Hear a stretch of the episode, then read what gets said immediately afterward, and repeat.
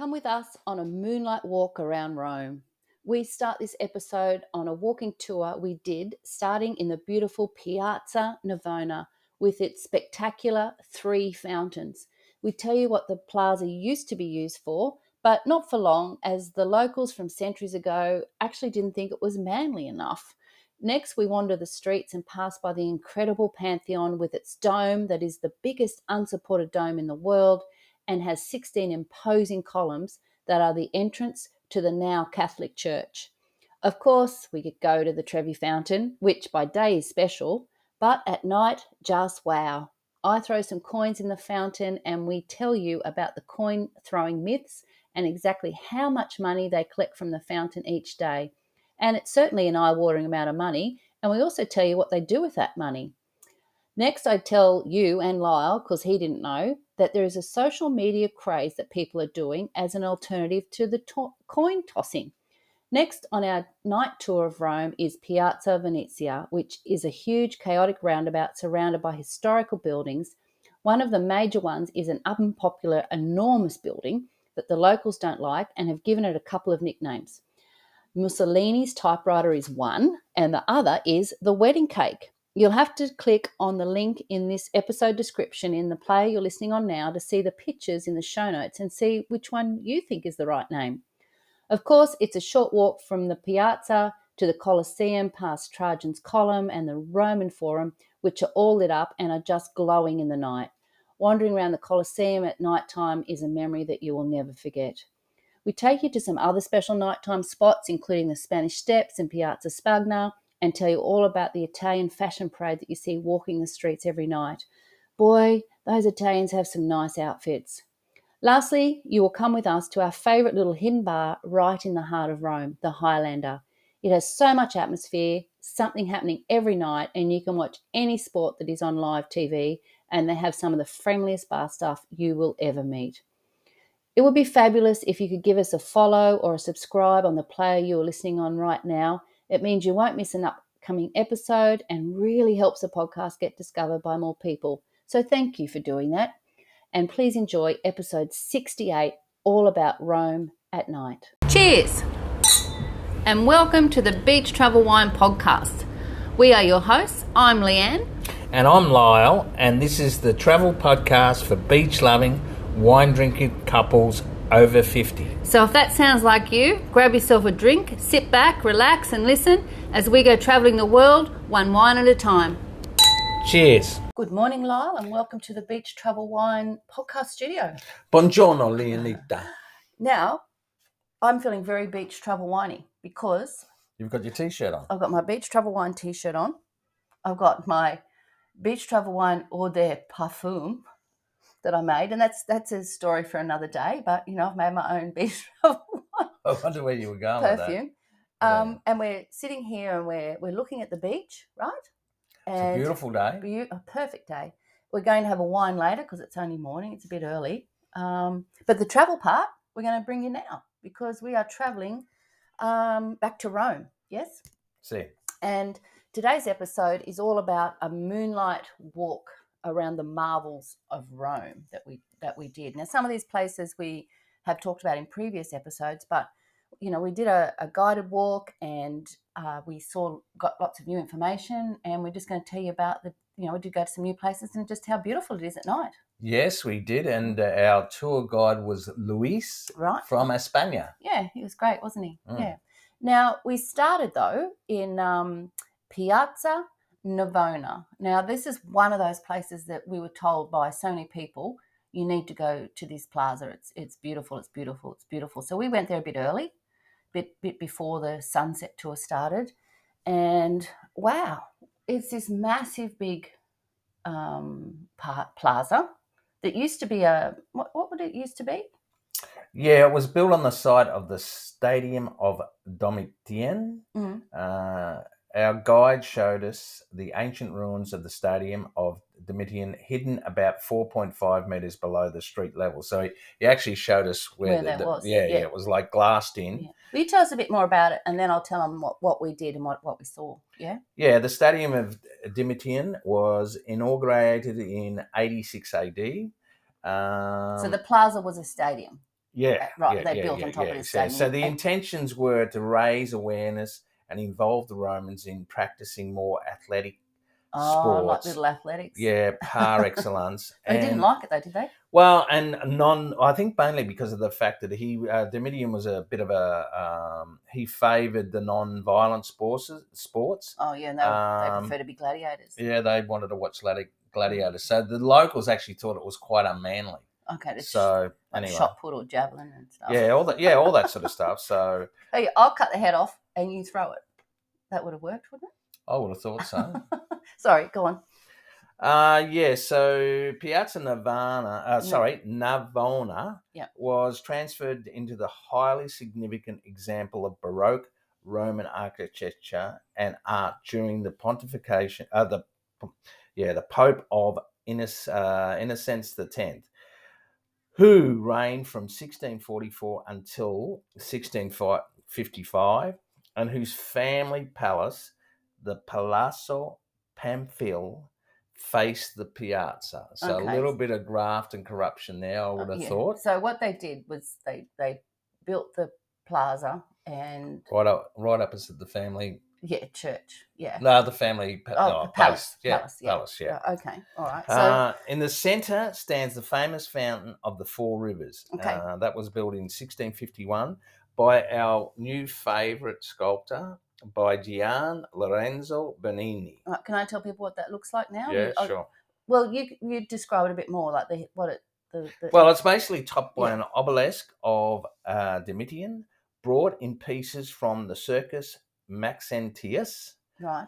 Uh, the four rivers are represent are represented. The, that is the Nile from Africa, the Ganges of Asia, the Danube from Europe of Europe, and the Rio del Plata of the Americas. Okay, so this statue is right in the middle of the plaza, and it's probably the most dominant feature because it's right out front of uh, the church, which you're going to tell us about in a minute. But as Lyle said, it, it um, represents four rivers. So there's four sort of sculptures, you know, um, at the bottom, and each one's representing the river, and there's, you know, water coming, you know, fountains, you know, spurting down into the big base, which is this great big round pond, you know, and then above that is that massive big obelisk. It is so impressive and so beautiful. Um, I've got lots of photos of that. Um, I went a bit berserk, actually, uh, with the fountains um, on our Our website at beach travel wine dot com, episode sixty-eight. Uh, and as I said, you know, like you can walk around it. And because we were there sort of at the end of the day, the sun was starting to go down, and, you know, just the colours, the, the changing of the colours on the fountain and the water. Uh, it was just, yeah, it was it was mag- magnificent, wasn't it? So, it's, and it's huge. Yeah, yeah, look, yeah, it is. And I've said, do you think the Trevi Fountain is impressive? Which it is. You've got to see this one. Yeah, yeah, it's a close second. Yeah, if yeah, second. Sure, sure, sure, sure. Uh, now, opposite, the, you know, uh, the uh, the fountain. action that particular fountain is the Church of Saint Agnes by Francesco Bor- Borromini. Mm-hmm. Uh, now, uh, Saint Agnes was a uh, martyr, and um, she so was. So the story goes. Yeah, yeah, she was an early Christian uh, and was martyred in the ancient Stadium of Domitian, only twelve years old.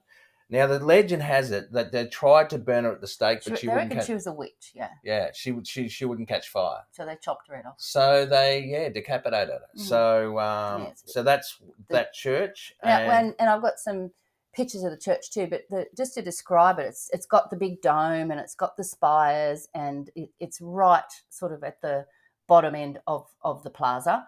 And it, it sort of dominates. When you walk into the plaza, there's, you know, these beautiful buildings, which is sort of the, the yellow colours and the oranges. And then, you know, it's in the middle of that, there's this, this massive church. And out the front, they've got all these street sort of artists and things. You know, there's people doing the the portraits and, you know, selling the street food and, um, pe- you know, people walking around in costumes and things. It's pretty, pretty nice, you know, and that's down the, the end, one end of the... Um, The, the plaza. So yeah, check out that church because you can go in and have a look at that one. Yeah, and it, and there's another two fountains. Yeah. Uh, at the southern end is the Fontana de Moro with a basin and four tritons sculptured by Giacomo del Porta uh, in fifteen seventy-five, to which In sixteen seventy-three, Bernini added a statue of More wrestling with a dolphin. Yep. That's now, the second... The third one. Sorry, sorry, the third. Which is probably my favourite. Is at the northern end yeah. is the Fountain of Neptune. That yeah. was uh, sculpted in fifteen seventy-four, also created by Gia, Giacomo del Porta. Uh, the statue of Neptune by Antonio uh, del Bitti was added in eighteen seventy-eight to create a balance with La Fontana del Moro. Okay, so... all that sort of artists going on, and they added bits to it. But I like this one because um, it's sort of uh, close to the ground, and it's not a star shape, but the outside of it is like uh, quite, um, what's the word, jagged, you know, like, it, it, yeah, it's not a round circle, and it's probably thirty centimetres, but it's it's so wide that the, the fountain and the, the sculptures are in the middle, so it takes up quite a big, big space. And just to, you know, try to get a photo of all of that. But, you know, if you stand at one side, you can see all the beautiful coloured buildings. And if you're another side, you can see the church. And then we actually sat and had dinner. Correct. Because, uh, we were, as I said, we went early and we were sort of up near this fountain, and, and it's beautiful. And the other thing that they've got in this plaza, which they have all over Rome, but they have these um, uh, free water um, places like fountains. So right near the, the top fountain, the, the Neptune fountain, is this little um, ancient little place where you can go and fill your water bottle up and, and stuff. So there's lots of kids splashing around in, in the water there. So you can actually sit on the edge of this one, and I just thought it was really beautiful. Um, so, and it's a big plaza. It's, it's just beautiful, wasn't it? Yeah, just to explain, to go back a step, we, with, with the fountains, the, there's two parts to the fountain. There's actually... The, the the creation of the fountain, the basin as they call it, mm. and then the second part of that is actually the statue that goes into the fountain. Mm. So that's why there's two, you know, we've mentioned two uh, people that created the actual fountains. Oh, is that why? That's what it is. Oh, okay. I so see. Now, do you know which um, movies were... Oh, uh, filmed yes. around that particular I do. There was plaza. one. Yes, there was one um, with Tom yeah. Hanks, Angels and Demons. Correct. Yay. And I don't know. I, that's all I remember. Okay. There was another fabulous movie in nineteen seventy, Catch twenty-two. Yep. Then you've got National Lampoon Vacation. Funny one. And probably one of my favourites uh, was American Assassin in two thousand seventeen. Oh, I'll have to watch that one.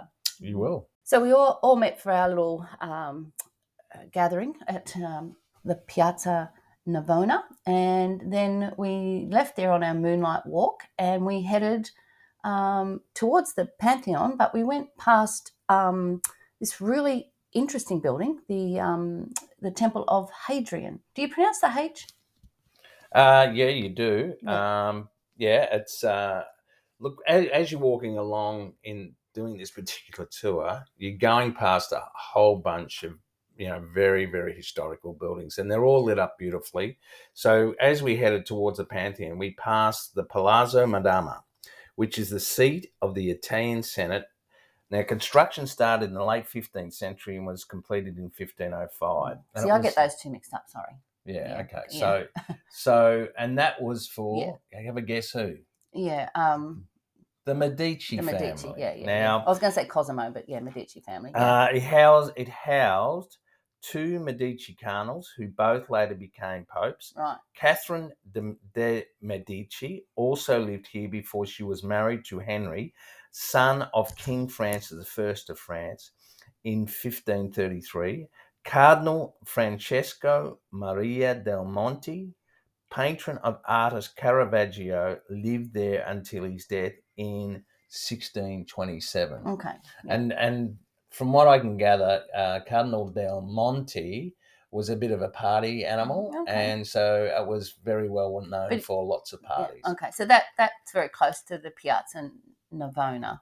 Yes. Yeah. yeah, and yeah. then, as you said, we yeah. passed the Temple of Hadrian. Now... Oh, well, it's Hadrian spelled with a H, but yeah. sometimes the H is silent in, in the Romance languages. So anyway, sorry. Hadrian or Hadrian, whatever you want to say, yeah? Yeah, well, the Temple of Hadrian was for the worship of Emperor Hadrian, who reigned one hundred seventeen to one hundred thirty A D. Um, it was built by his successor's son, in the case, in this case, by Antonios Pius, who dedicated his temple in one forty-five A D. Now, once again, mm, uh, an was an adopted son. son. Mm-hmm. Um, now, the things that Hadrian were famous for, Hadrian's Wall is the most visible and best known land frontier of the Roman Empire, the most important and substantial of Roman remains in Britain. Yeah, so there's Hadrian's temple we're talking about, but there was also a big wall yeah, sure, from sure. one side of Britain to the other. And he also um, basically was the last emperor to, after the Pantheon was destroyed by fire, he actually uh, rebuilt it. So he was actually responsible for the Pantheon as hmm. well. Now, this particular about. wall, which blew me away, and because I, I ended up going mm. back and having a look at uh, the map of um, England, the U K, yeah, mm. yeah, and where Hadrian's Wall was. Mm. Now, it actually is uh, UNESCO World Heritage listed, and it goes from coast to coast, and it's seventy-five, uh, sorry, seventy-three miles across, mm. or one hundred thirty-five kilometres. Right, but back to Rome and the temple. Yes, yeah. is um. Um, this is the one with the columns, yeah? Yeah, yeah. It's yeah. Retic- retic- rectangularly yeah. uh, rectangular shaped yep. temple. What shape is it? Rectangular Good, yep. shaped temple was designed with fifteen columns on the longer side yeah. while eight columns lined the shorter sides. Yeah, so massive columns, yeah. So, and the, the, the good thing about this particular one, every mm. night at dusk, there's a very cool free ten-minute sound and light show at the temple in the Piazza di Pietra. Hmm. Now, the show introduces you to the emperor and his various uh, projects, which include the wall, the yeah. villa in Tivoli, and the Pantheon. Cool. Okay. Well, well then. We're right at the Pantheon. Yeah, let's, um, that, that's a, a segue. Now, we went to the Pantheon Plaza a couple of times just to have a, a coffee in the daytime, and I knew it would be expensive and and all that stuff, but it's a pretty nice, you know, you've got the Pantheon, then you've got like a, a small piazza with a statue in the middle, but it's a nice spot to sit and people watch and, and um, just look across at the Pantheon. It's massive, right? What do you talk about having the coffee? Remember that was the, that particular, there was one of the cafes that was the first time we actually got, uh, they tried to charge us a ten percent service charge. Yeah, like first tip. Yeah, yeah, so, yeah, and uh, didn't like I it. wasn't on the bill, but um, basically they stand there with hands open, like, what about the ten percent? Yeah. So they're obviously used to American tourists that basically... Or people that pay it, yeah. Yeah, yeah. yeah.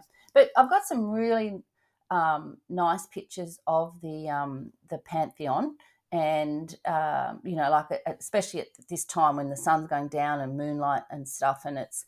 You know, it's got like all these rows of massive big columns out the front, and then it's got that the dome which you're going to tell us about at, at the, the back, and you know there's also a photo of the um the, the fountain and the, the obelisk in in the middle of the, the piazza. It's um yeah pretty impressive, isn't it? And you can see by the photos the people in it how little they are compared to the size of this building. So yeah, tell us what tell us a bit about the what is the Pantheon?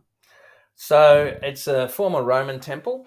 Originally okay. commissioned by Marcus Agrippa during the reign of Augustus the twentieth from twenty-seven B C to fourteen A D, who was actually Caesar's adopted son. Okay.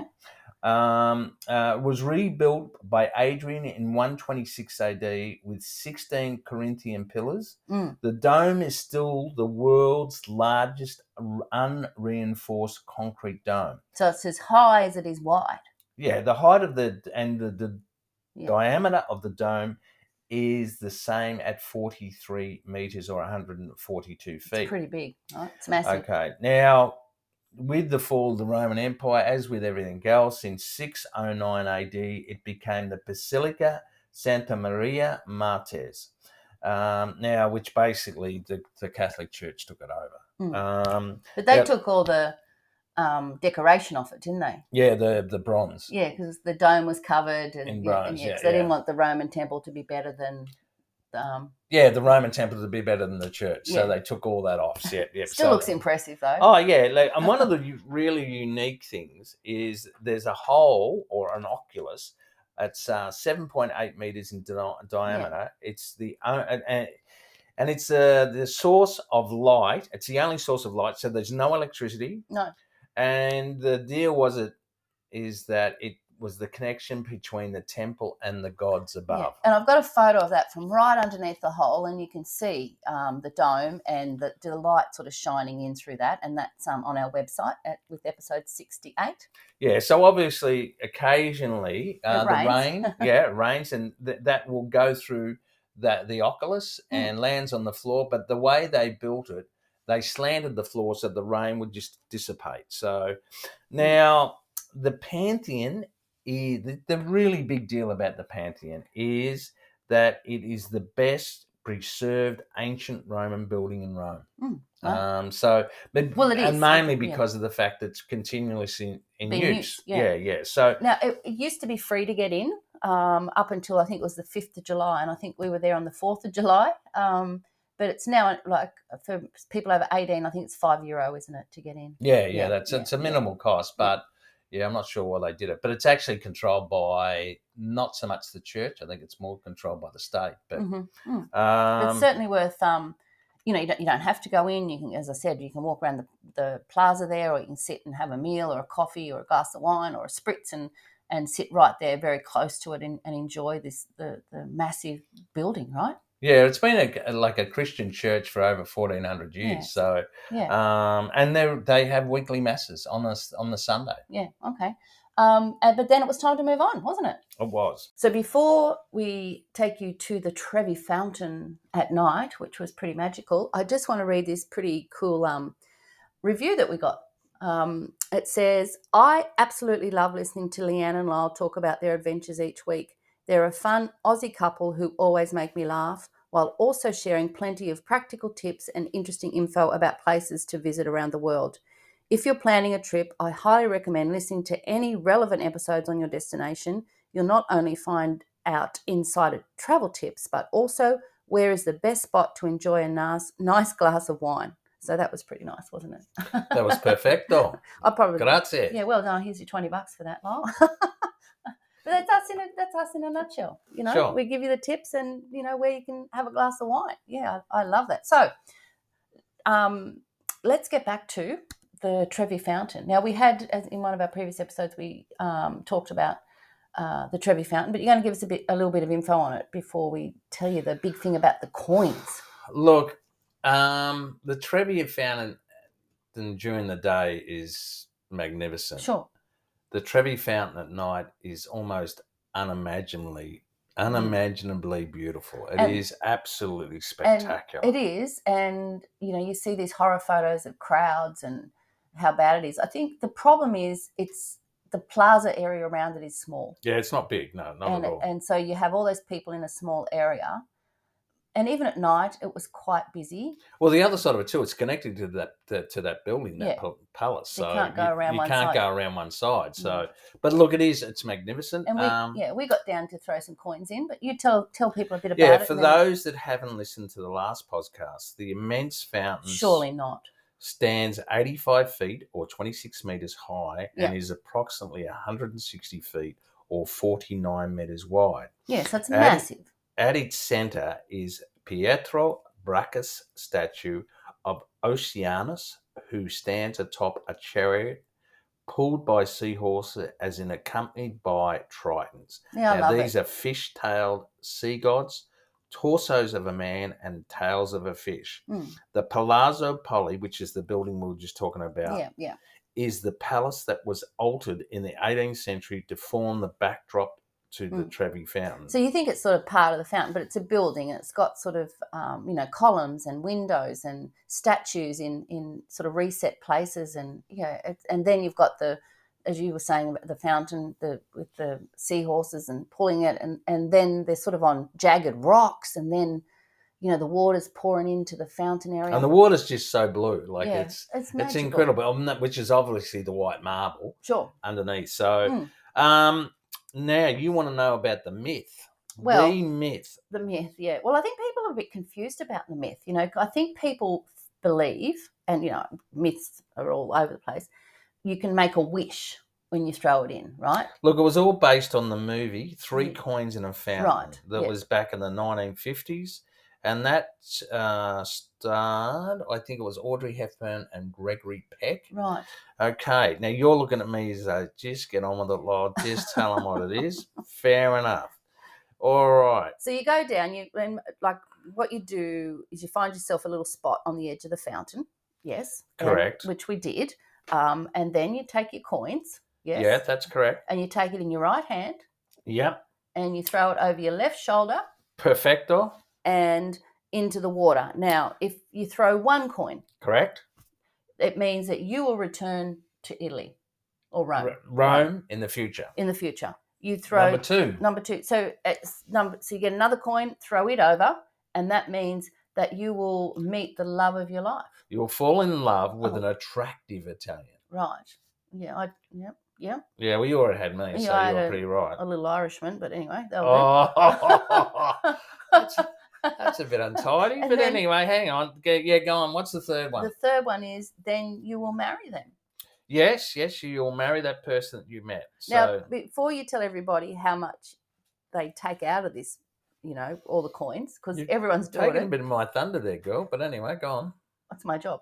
Um I'm going to let you tell them, though. I'm not going to do that. You can do that. But what I'm going to say is I've been seeing or targeted uh, with um, videos on uh, Instagram, et cetera, and I, I didn't actually see it happen for real, but people are trying to be funny and they take their credit card down and swipe it through the water.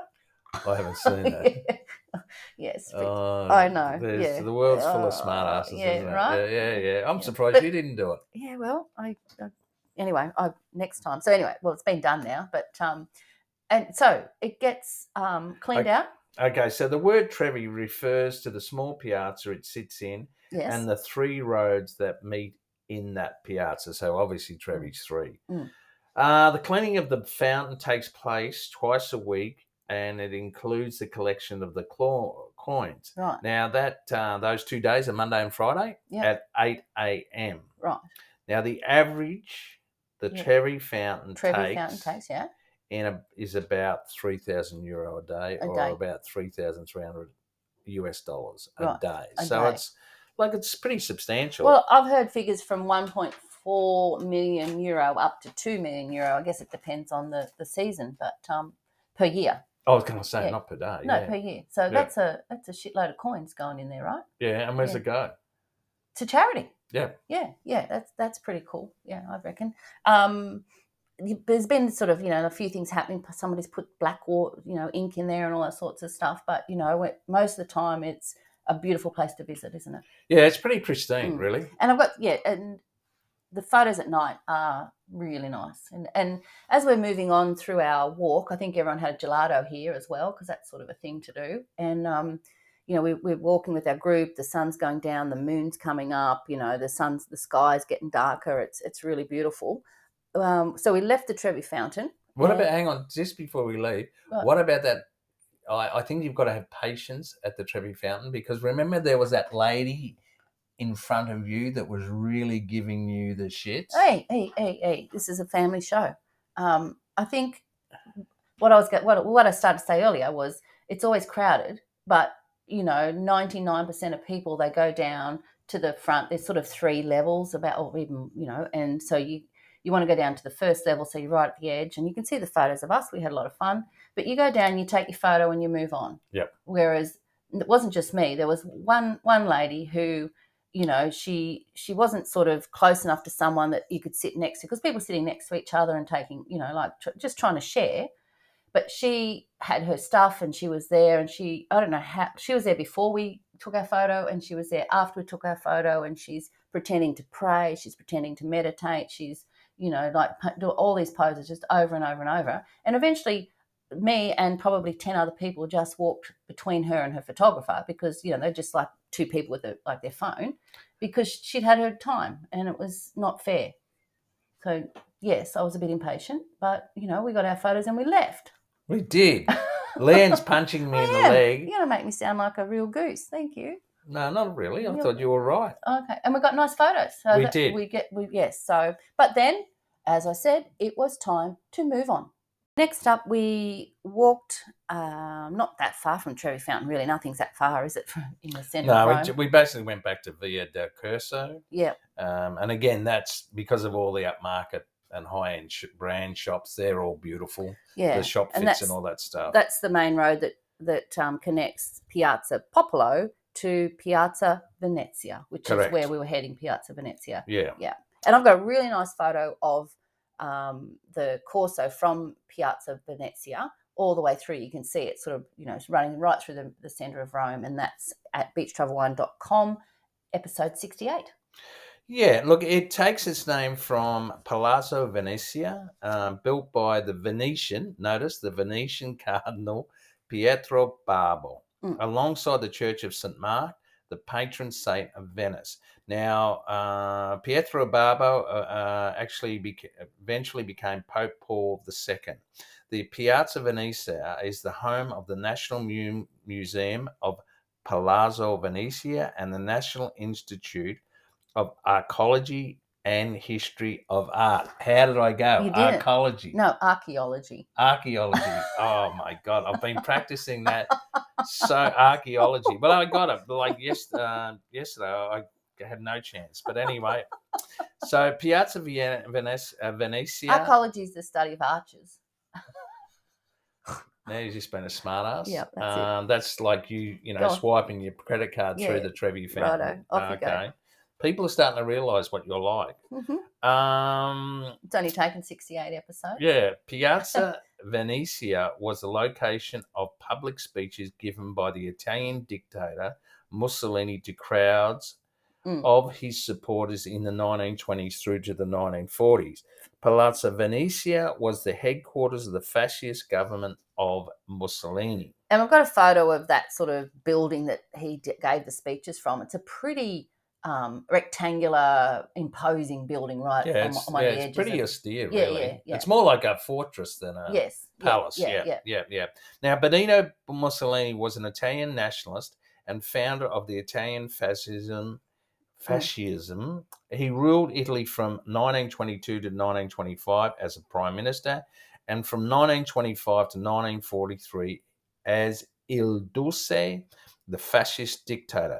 And he was actually by trade a journalist. Okay, that's mm. it, yeah. So, so the Piazza Venezia, just to give you a bit of a uh, description, it's not actually an open plaza. It's sort of like a massive roundabout. And wow. um, it's been it's just been in that mission new Mission Impossible movie that mm. um, we haven't seen yet, but we saw the, the sh trailer for it, and they're racing around.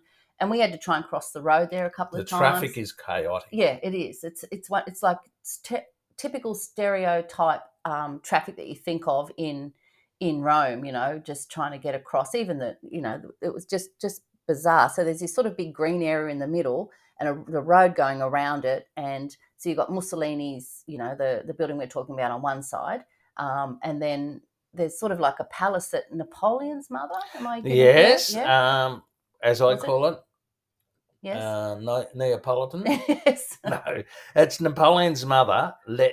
Letizia Bonaparte lived in the famous mm. Piazza Venezia until her death in eighteen thirty-six. Mm. Now, can I talk about the building on the opposite side? This I is, was hoping you right, were. Right, because I've got a, a because... couple of photos of this, and it's from, I've got one from right back, so you can see it's an imposing big building. Now, this building is, it stands out, and you're like, my God, that must be important. And what the, and I want you to go and have a look at the pictures and, and tell me what you think, because it's called, you know, two, it's got two sort of, you know, nicknames. And it's either called the typewriter or Mussolini or Mussolini's typewriter or the wedding cake. So this building they think looks like this massive big typewriter or a wedding cake. And I, I think, I'm not going to, yeah, I think it's more like a wedding cake. However, um, you know, because tell us about this building. Okay, it's the Mon Monumenta a Vittorio Emmanuel the Second. Did you get that? Yeah. Altar del Patria. Was he an archaeologist? Or the wedding cake. Yeah. The, oh. Just, Go on. Okay, you're going to be like that for the rest of the day. Yep. Um, Yes, um, or the wedding cake. The yeah. Piazza Venezia Square has a white and colossal monument of Vittorio Emanuele the Second, also known as the, yes, I've said that, yes, the also. Altar of the Fatherland. Now, it was built uh, to celebrate the fiftieth anniversary of the unification of Italy. Yes. Okay. Between, and that was built between eighteen eighty-five and nineteen twenty-seven. So basically Mussolini built it. Yeah, and that's why they're a bit... Uh, they don't like it. The Italians are not keen on it. Yeah, they... And what's uh, inside it? Bugger all. Nothing. Well, I don't know whether there's nothing, but... It doesn't house It any... doesn't operate. No. No, yeah. You can go in, but there's, they said there's nothing nothing to see. What did you call it? A white elephant. Yeah, so it's that's what I said. It's a white elephant. So it's either the typewriter, Mussolini's typewriter, the wedding cake, or, as I would call it, a white elephant. But go and have a look because it's impressive. It's got big horse statues. Yeah, it's and... got an equestrian sculpture of oh, Victor sorry, Emmanuel. Yes. Uh, takes pride of place while yep. two imposing chariot guided yep. by the goddess Victoria dominates the portico from on high. Yeah. Uh, look, it's all made of white marble. Look, it is. Look, got it's the Italian impressive. Flags. And it's huge. Yeah, look, it's colossal, but yeah. it just. Yeah. Yeah, it's just out of place, I think. It just, you know, with well, I think because it's because it's right at the like uh, where the Capitol Hill was, mm. and I think part of the reason why they're a bit, you know, the, the Italians that are a bit dirty on it. When they built it, they had to excavate like part of Capitol Hill. Yeah. So, which is obviously ancient Rome. But if, so, if you, if you don't know the, the history of it, know that you know people don't like it. It, I actually don't think it's out of place. I think it actually dominates and looks good in the in the plaza. Well, when I first saw it, the first thing I thought was, "Wow, well, what, what is the this? hell's that?" Yeah. Anyway, all right. So yeah, go and check out the pictures. As I said, let me know what you think. Is it a wedding cake or a typewriter or just a big white elephant? I I, I don't know. Um, what did you think? Uh, well, it was, especially at night when it was lit up, I thought it was fabulous. Yeah, I did too. So now it's dark and uh, the streets, you know, everything's being lit up and and so was this building, and not, not maybe fifty metres to one side once you're out, once you leave Piazza, just outside Piazza Venezia, uh, is a whole lot of uh, Roman ruins, right? So there's another road that goes from Piazza Venezia all the way down to the Colosseum. And on one side of the road is um, like a, another forum of um, Trajan, yep. right? And on the other side is like the Roman forum that we, we've talked about. And all these old Roman ruins are lit up, the columns, and, you know, it looks amazing. But the first thing you come across when you leave Piazza Venezia is this massive column, this um, Trajan's Column, and it's lit up from the bottom. And um, tell us about that, because it's it's hard to it's hard to sort of explain until you know what it is what, what it is, Don. Okay, so Trajan's Column consists of seventeen colossal rocks, cylindrical shaped monolithic elements with a diameter a diameter of about four meters. The ra they uh, these wrap around the pillar twenty-three times and are decorated with astonishing reliefs. Almost two hundred metres of precious white marble. And I have got amazing close-up photos of this. It's it's stunning. You're not going to believe it. Go and have a look. Yeah, yeah. So basically the reliefs are... Are carved. carved yeah, they're pictures. carved in carved history yeah. of Trajan's... Story. Story. History, yeah. yeah. yeah. And okay. Trajan is an emperor, was he? Correct, yeah. yeah. Okay. Um, a spiral staircase is contained within the shaft's interior, which measures twelve feet or three point seven metres. In diameter. Mm. At first, a bronze eagle hair had been placed on the top of the column. After Trajan's death, a bronze statue of the deceased emperor, which was replaced in fifteen eighty-eight by a statue of Saint Peter. Yeah. Now, apparently, the the, the statue of uh, Trajan was uh, very, very uh, what's the, uh, expensive. Right. Uh, was worth a lot, a lot of money. So. Yeah.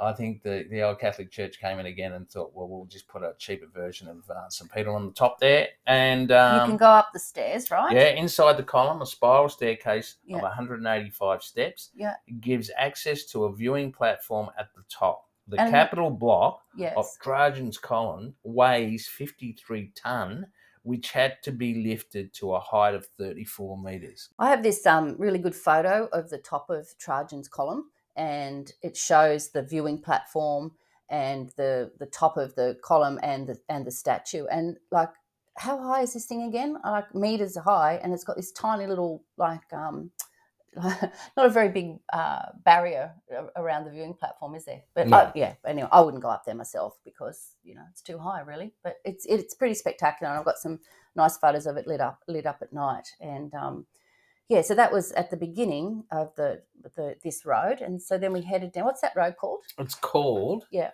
the Via del Fori yeah Imperiale. Oh, good. Okay. Um. So did you get that? Can you?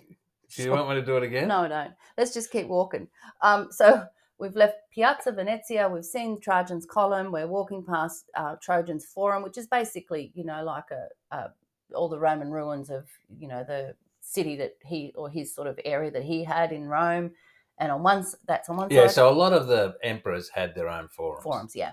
And on the other side is the the Roman Forum with Palatine Hill and all that stuff. Yeah, right? basic, basically Caesar's. But the thing that stands out is, you know, right at the end, glowing almost in the dark with this golden light, is the Colosseum.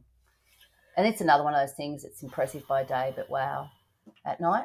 Yeah, like... Um, I loved it. Yeah. yeah, that whole road, as you said, mm. on both sides was just amazing. The way they've lit it up, it's it's it's almost like it's not real. Um, but as you, Leanne said, the Colosseum at the end... Um, I was just blown away with the size of it, and I know this sounds crazy, but the beauty and the remarkable history of the Colosseum. Yeah, it's gorgeous. It yeah. was just fabulous. Yeah, we talked a lot about the Colosseum in our in our previous episode, but um, you, yeah, so go and have a listen to that if you want to know more about that, because we've got lots of info. Uh, but we got some nice photos. We had a wander around there. There's another big sort of Arc de Triomphe down that end, which was lit up as well. Yeah, that's Constantine's Arch. Yeah, it was great. It was, and so I really enjoyed this moonlight walk because that was the end of end of the sort of main part of it, wasn't it? Yeah. Um, and we, there were some other highlights that we're going to talk about in a minute, but um, I'm going to put a link to this tour that we did um, in the um, website, the show notes that go with this. So if you go to the podcast player on now and go to the, the episode description, there's a link to episode sixty-eight there where you can go and, and um, get the link link to this and have a, have a look at the photos as well, because honestly there's some beautiful photos that we took of uh, walking around Rome in the moonlight. Yes? Yeah, look, and, you know, so these are a couple of others that you really can't miss.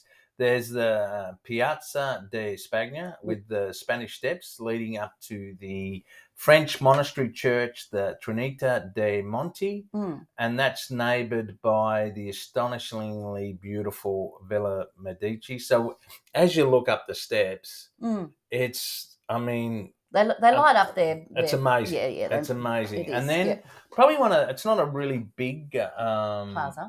piazza, yeah. but probably one of my favourites. And it's, because I don't know what it was, just the restaurants around it, mm. just the colour, the, oh, I mean, it was just fabulous, um, is the Piazza Mignel, oh, sorry, Mignanelli, Mignanelli, uh, with the beautiful Colonna del Immacolata, which mm. is the column is relatively new to the internal city. It da dates back to eighteen fifty-seven and has a statue of the Virgin Mary on the top. Yeah, now, it's nice. twelve metres high. Yeah. It's a really interesting story.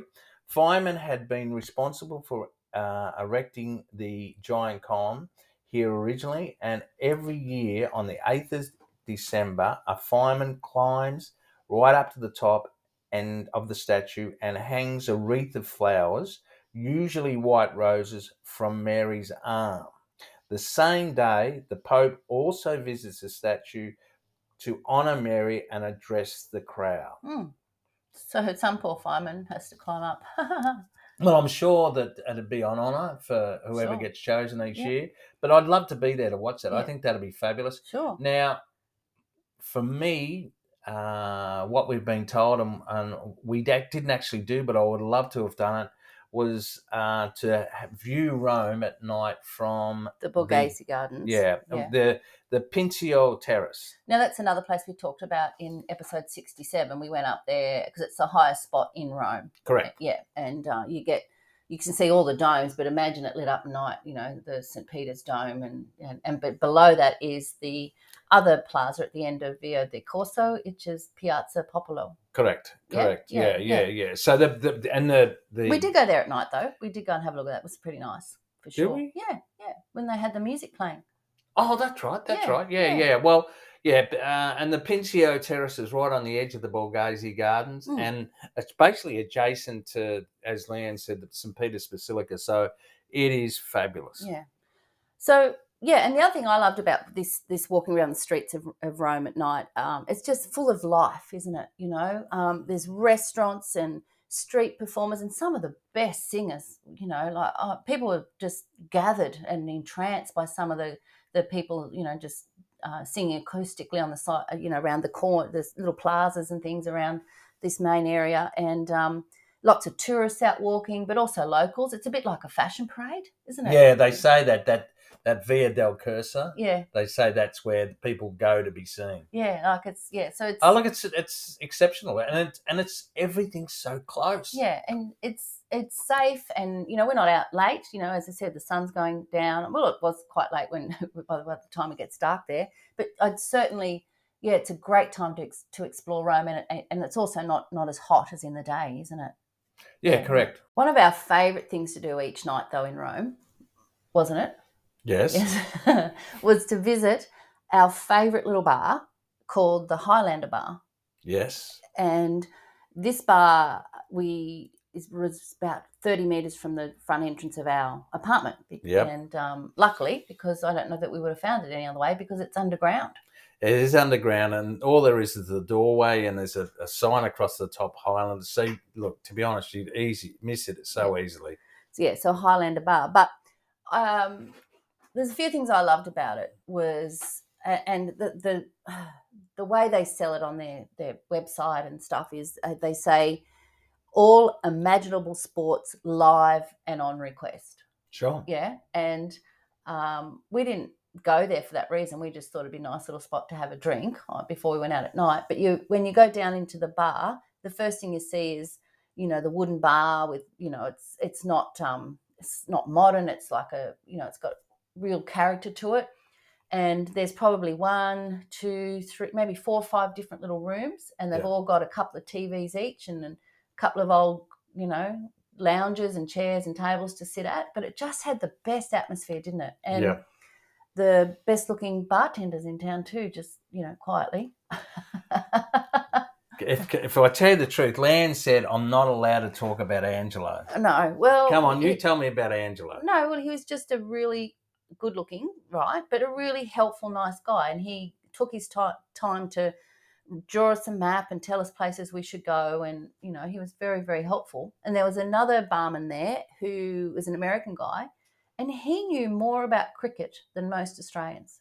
Yeah, he was pretty cool. Because we were watching the test, an English-Australian Ashes test, and we went down there every day to watch it. And then there was another time we went down and um, there was about, I don't know, a dozen Aussies in there. You know? Yeah, it was the last day of the test. Yeah, yeah. And it was close. So, yep. yeah, and, the atmosphere was fabulous. And then someone said, oh, have you got the State of Origin? So we're in the middle yeah, of yeah. Rome. Yeah, well, you better about... explain what the State of Origin is. I was just about to, but thank you for that. Yes, the State of Origin is a, um, a rugby league game in Australia, and there's two states that hate each other, New South Wales and Queensland, and they, you know, they have a three games each um, season. And, you know, the best of three wins. And um, New South Wales is by far the, the has the most wins. So um, this year... Um... I beg your pardon? He's not even listening. He hasn't got any notes for this, so he's he's he's, he's tuned out. He's no, like... that's... I've got to tell you, that's bullshit, folks. Uh... Anyway, it doesn't matter. As I said, I'm from New South Wales, and he's not even from either, so I don't see that you get a say. But the fact is you're in the middle of Rome, and this is something that only... couple of, you know, two states of Australia know about, and, you know, it, that it, people are there to watch it. And yeah, I couldn't it. believe it. I, mm. It was going to be the last game of the three, mm. and uh, this particular afternoon, a, another Aussie guy there said to the barman, mm. uh, the bar person, um, is the State of Origin going to be on mm. tomorrow? Yeah. And I'm thinking the bar person's going to have no, no idea. idea what he's talking about, but that's I was incorrect. Yeah. The barman turned around and he said, yep, definitely. He said it starts at eleven o'clock. He said, but be here by about ten. He said, because the place will be packed. Yeah, yeah. So and I couldn't believe it. We so, would have gone, but we were leaving that morning. Yeah, so I'm But not, look, it was a great bar. They they thoroughly you know, looked after us. It's open um, three hundred sixty-five days a year. Um, so they don't close for any days from eleven a m till two a m Because we heard yeah. one night, remember? Yahoo and yeah, some sort of game. And they do um, nine euro cocktails, so that's pretty good. Unless it's Tuesday and it's Ladies' Day, and um, you get seven euro cocktails from four p m all night. How cool is that? Thank goodness I didn't know that. Yeah, um, but I think the action really gets happening later in the night, which wasn't really our style. But after eleven, after eleven p m, they've got like a theme every night. So they've got beer, beer pong every night. They do karaoke. You know, they have. Um, I think that was the night we heard them. Oh, was it? Yeah. So they and they have you know music as well. You know, so there's it just is a great. you know, place to go and feel at home. It's really welcoming. Yeah, it is. It's I, I just, I really loved it. So we were keen to go down there. They had nice cold beer. I think there was, out of the seven nights we were in Rome, I think we um, maybe missed one. yeah, I think. Did we? Know, yeah, it was. And we'd go there about five o'clock in the afternoon, have a couple of beers, watch the last bit of the, the yeah, test, yeah. and then we'd head out for dinner. Yeah, yeah, we would. And it was, yeah, so that's the Highlander Bar. And I'm going to put a link to that in um the the show notes to go with this episode. So remember, go to the podcast player you're listening on, or now we're on YouTube, go there and you'll see the the link to um, episode sixty-eight um, and, you know, all the pictures and, and um, so I've got pictures of the Highlander Bar in there and, you know, links to the to, to, to it because it's got a great website and they have great social media as well. So it's worth going to check that out. So, Lyle, we've come to the end. Rome. But, yeah. Um, but next week, haha, we're changing it up a bit. We're still in Italy, okay? And don't you give things away. He's a real, you know, what do you what do you call it? Like, um, what do they say? Um, uh, spoiler alert. You you do that a lot. You you give it away. But I will just say we're doing something different, and we're going to be very intrepid. So how's that? Oh, you like that? I do like that. Hey, well done, Leonita. Thank you. Ah, you've been thinking about that for hours. There we go. Yeah, yeah, yeah, yeah. Uh, anyway, so uh, if you have liked this episode, uh, we've got any value out of any of our episodes, we'd really love it if you'd go to the podcast player um, or YouTube that you're listening on now and either subscribe or follow. That would be really appreciated. So until next week, it's goodbye from me. Arrivederci.